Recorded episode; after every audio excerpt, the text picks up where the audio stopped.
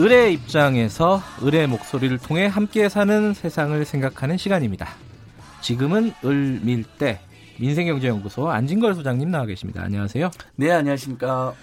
오늘은 을 중에 어, 제가 볼 때는 좀 뭐랄까요, 굉장히 심각한 을입니다. 이게 주거권이 보장이 안 된 을들을 얘기를 좀 할 건데 뭐 몇 가지 최근에 뭐 통계들도 나온 것도 있어가지고 좀 여쭤보려고요. 예, 예. 일단은 그게 좀 궁금해요.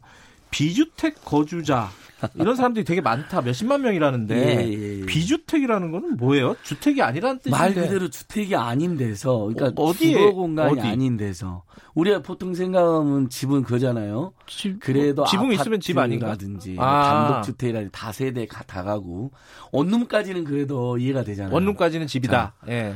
고시원. 아 고시원. 고시원 말 그대로 뭐 하는 곳입니까? 고시 공부하는 예전에. 어렸을 때는 독서실이라고 그랬잖아요. 네. 그 처음에 공부하러 간 곳이잖아요. 네. 근데 언젠가 공부하다가 피곤하면 잘하고 약간 뒤를 터주더라고요. 음. 그게 이제 칸을 치더라고요 어느 순간 음. 독서실이 고시원화되고 네. 고시원이 고시태라 되면서 무려 이제 그렇게 주택이 아닌 주거 공간이 아닌 곳에 사는 분이 37만 명. 37만 네. 명. 그러니까 적지 않은 숫자네요. 예, 대부분 네. 41% 고시원 같은데 예. 그 다음에 쪽방촌 비닐하우스, 그 다음에 사무실 일부 이렇게 음. 아 사무실에서 예, 사는 사람도 있어요? 상가 한쪽 아하. 또 사무실 일부 이런 거다 포함해서 아하. 비주거용 주택에서 살고 있다. 그러니까 정말 어 최저 주거 기준에도 못 미치게 살고 있는 분 37만 명. 거기다가 최저 주거 기준이라는 게 있어요. 네. 228만 명. 최저 주거 이겁니다. 1인 기준으로 14제곱미터. 14제곱미터는 4평 정도 되겠죠. 어, 서너 평? 예. 예.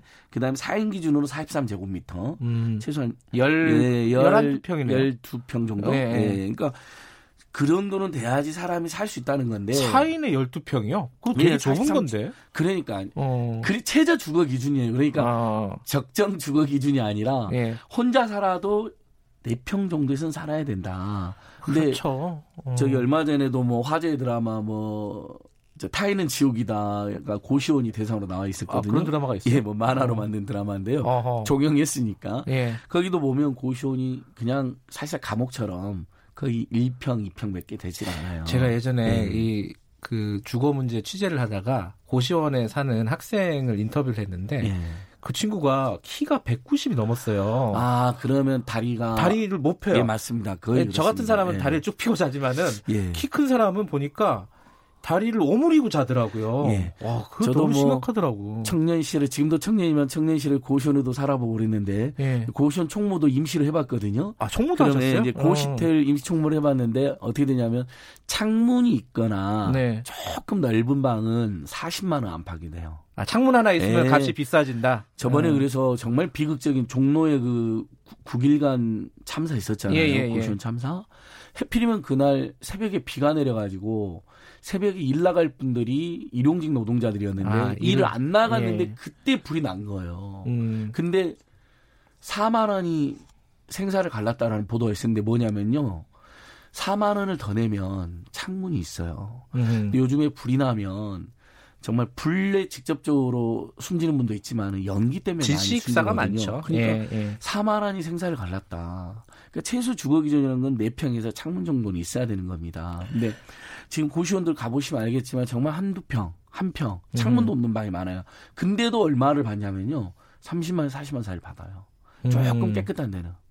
조금 이제 오래된 데는 뭐 25만 원 안팎이고요. 예. 쪽방 쪽방도 20만 원을 받아요. 음. 그러니까 얼마나 그 우리 국민들의 주거 비담이 크냐 이렇게 알 수 있는데 10월 7일이 마침 세계 주거의 날이었습니다. 아 그래요? 네, 그래서 음. 많은 주거권 단체들이 제발 좀 사실 인간이 살아가는 데서 가장 중요한 세 가지가 교육, 의료, 주거라고 그러잖아요. 네. 나머지는 어떻게든 살 수 있지만 공부하지 못하고 집이 없고 아플 때 치료받지 예, 못하면 치료받지 못한 이 세 가지. 예. 그래서 대부분 선진 국가들도 이 세 가지는 국가가 책임지고 있거든요. 음. 대학까지 무상교육을 한다거나 대학원까지 심지어 무상교육을 한다거나 예. 주거는 예를 들면 유럽 같은 데 보면 임대주택 재고 공공임대 주택이 전체 주택에서 20% 안팎입니다. 음. 그러니까 자기 집이 없는 사람들은 충분히 임대주택 살게 해주는 거죠.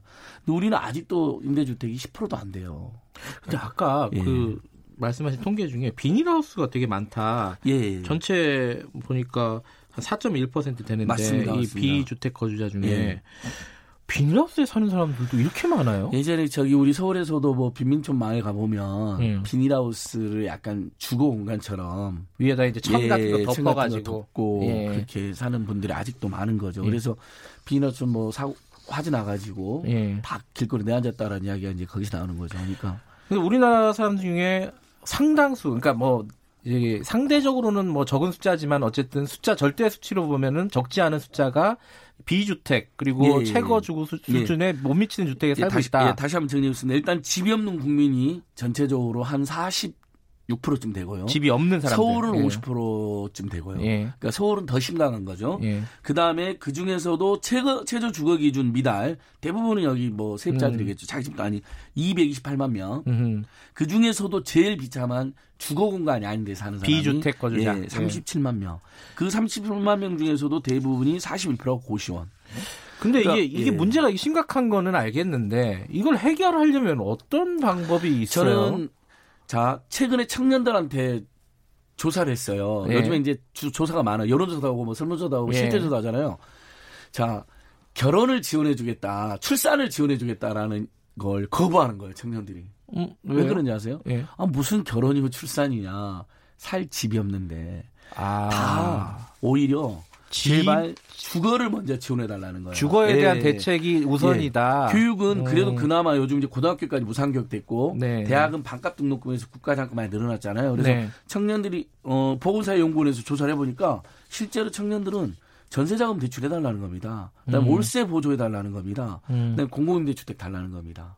그러니까 저렴한. 그러니까 어제 서울시 국정감사에서도 뭐가 문제가 됐냐면 네. 아니 서울시가 청년들 임대주택 많이 공급한다고 해놓고 네. 실제로는 그렇게 짓고 있는 주택 역세권 청년주택이라고 하는데 17%밖에 임대주택이 아니다라는 지적 하나고요. 음. 두 번째, 너 아직도 너무 비싸다. 아, 그 예, 예. 공급되고 적은 공- 예, 공급량에도 그러니까 불구하고 예, 예를 들면 월세를 음. 3, 40만 원 받는 거예요. 음흠. 근데 청년들에게는요. 예를 들면 최저임금으로 박- 먹고 사는 청년들 많잖아요. 네. 생각해보세요. 180만 원도 안 되는 최저임금에서 월세를 30만 원, 40만 원. 대학가 앞으로 가도 하숙비 원룸이 50에서 60만 원이거든요. 네. 이걸 내면 소득의 거의 3분의 1이 날아가는 거예요. 음.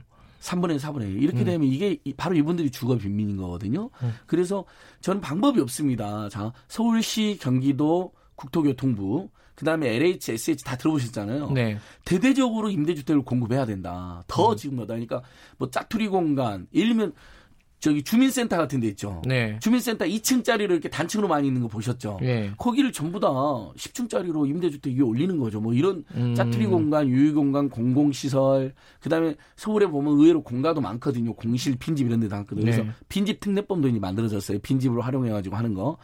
그래서 대대적 정말 저는 국가가 책임지고 대대적으로 임대주택을 공급해서 청년 서민 신혼부부 또 뭐 아이를 낳으려고 하는데 주거 공간이 부족하다고 신청하는 노인들도 좀 필요하지 예, 않을까요? 어르신들도 마찬가지죠. 예, 예. 그러니까 사회에서 취약계층들이 가장 아무튼 물어보면 다 걱정하는 게 일단은 잠자리하고 먹고 사는 문제거든요. 이 두 가지는.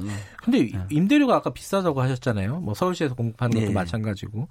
왜 이렇게 비싸게 받는 거? 이유가 민- 있을 것 같은데. 자, 일단은 LH나 SH 등도 예. 너무 사업성을 위주로 해요. 그리고 이명박 정부나 박근혜 정부 때 예를 들면 적자가 심하다. 음. 그러면 평가가 안 좋은 거예요. 네. 근데 최소한 도로공사나 LH나 SH 같은 데는 네. 적자를 좀 봐야죠. 음. 그렇게 해서라도 저렴하게 내놔야 되는데 가격을 높이 책정하는 거예요. 그 다음에 민간 임대주택을 많이 활용하거든요. 중, 네. 요즘에 이제 기업형 임대주택이라 해서 음. 등록을 하면 각종 세제 혜택도 주고 그러는데 다만 이제 8년 동안 지금 현행 주택 임대차법을 2년밖에 보호를 안 해줬고 문제가 되니까 예. 8년 동안 쫓아내지 못하게 하는 특례를 적용을 해요. 네네. 대신에 그분들에게 이제 온갖 세제 혜택을 주거든요. 네. 주, 건설할 때부터 시작해서 근데 거, 거기가 기업형 민간 기업형 임대주택이 아무래도 공공보다 또 비싸게 나오는 거죠. 음흠. 월세가. 그러니까 아까 말씀드린 것처럼 청년들의 여론조사에 보면 다 그 공공 기숙사를 선호하는 이유도 그거잖아요. 대학생들이 20만 원 안팎, 20만 원보다 아래. 이런데 예를 들면 대학교 학교만 가도 원룸하고 어 하숙집이 5, 60만 원 하는데 예. 그래서 청년 임대주택으로 갔더니 거기도 보증금 천만 원 정도 내려오고 월세가 3, 40만 원인 거예요. 음. 그리고 만약 월세를 낮추려면 보증금이 1억 정도까지 올라가야 돼요. 이러면 이게 청년 임대주택으로서 효용성이 떨어지는 거죠. 근데 예전에 그 박근혜 정부 때 행복주택 예. 추진했었잖아요. 그때 저도 취재를 했었는데 뭐 여러 군데가 그랬었는데 저는 목동에 가봤더니 목동 주민들이 반대하더라고요. 그 문제도 있어요. 그것도 문제가 됩니다. 실제자 네. 최근에도 영등포에서도 다섯 평에서 1평짜리 청년 주택, 네. 신혼부부 주택 공급한다니까 극빈층 우범지대 된다고. 그렇죠. 뭐 교통 막힌다, 애들 예. 위험하다. 그다음에 뭐. 광진구에서도 예. 연합기숙사 예. 대학생들 공공으로 정부에서 한국 장학재단이 짓겠다니까 반대하는 거예요. 서울시하고 협조해서. 음. 저는 그게 도저히 이해가 안 되는 거예요. 청년이 우리 사회 미래라고 다 이야기해놓고 네. 그들이 마음 편하게 일할 수 있고 공부할 수 있는 공공기숙사하고 임대주택은 안 된다. 그리고 집값이 떨어진다는 말도 안 되는 근거를 내는데 모든 팩트에서요.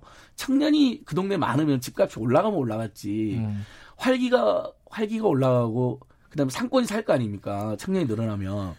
그러니까 말도 안 되는 근거로 청년들을 오히려 무슨 극빈층 청년들이 들어오면 우범지대가 된다라는 그리고 집값이 떨어진다는 이제 정말 우리 사회에서 이런 이거야말로 전형적인 님비인데 주민들하고 인터뷰를 해보니까 그런 얘기 많이 하더라고요. 이 뭐 청년들이 많이 들어오면은 뭐 담배 피는 애들도 많고 이렇게 밤에 돌아다니는 애들도 많고 이래가지고 싫다는 거예요, 그게. 일단 아니, 기본적인 정서가. 예, 맞아요. 그런데 예. 자, 흡연율 예전보다 훨씬 줄어들고요.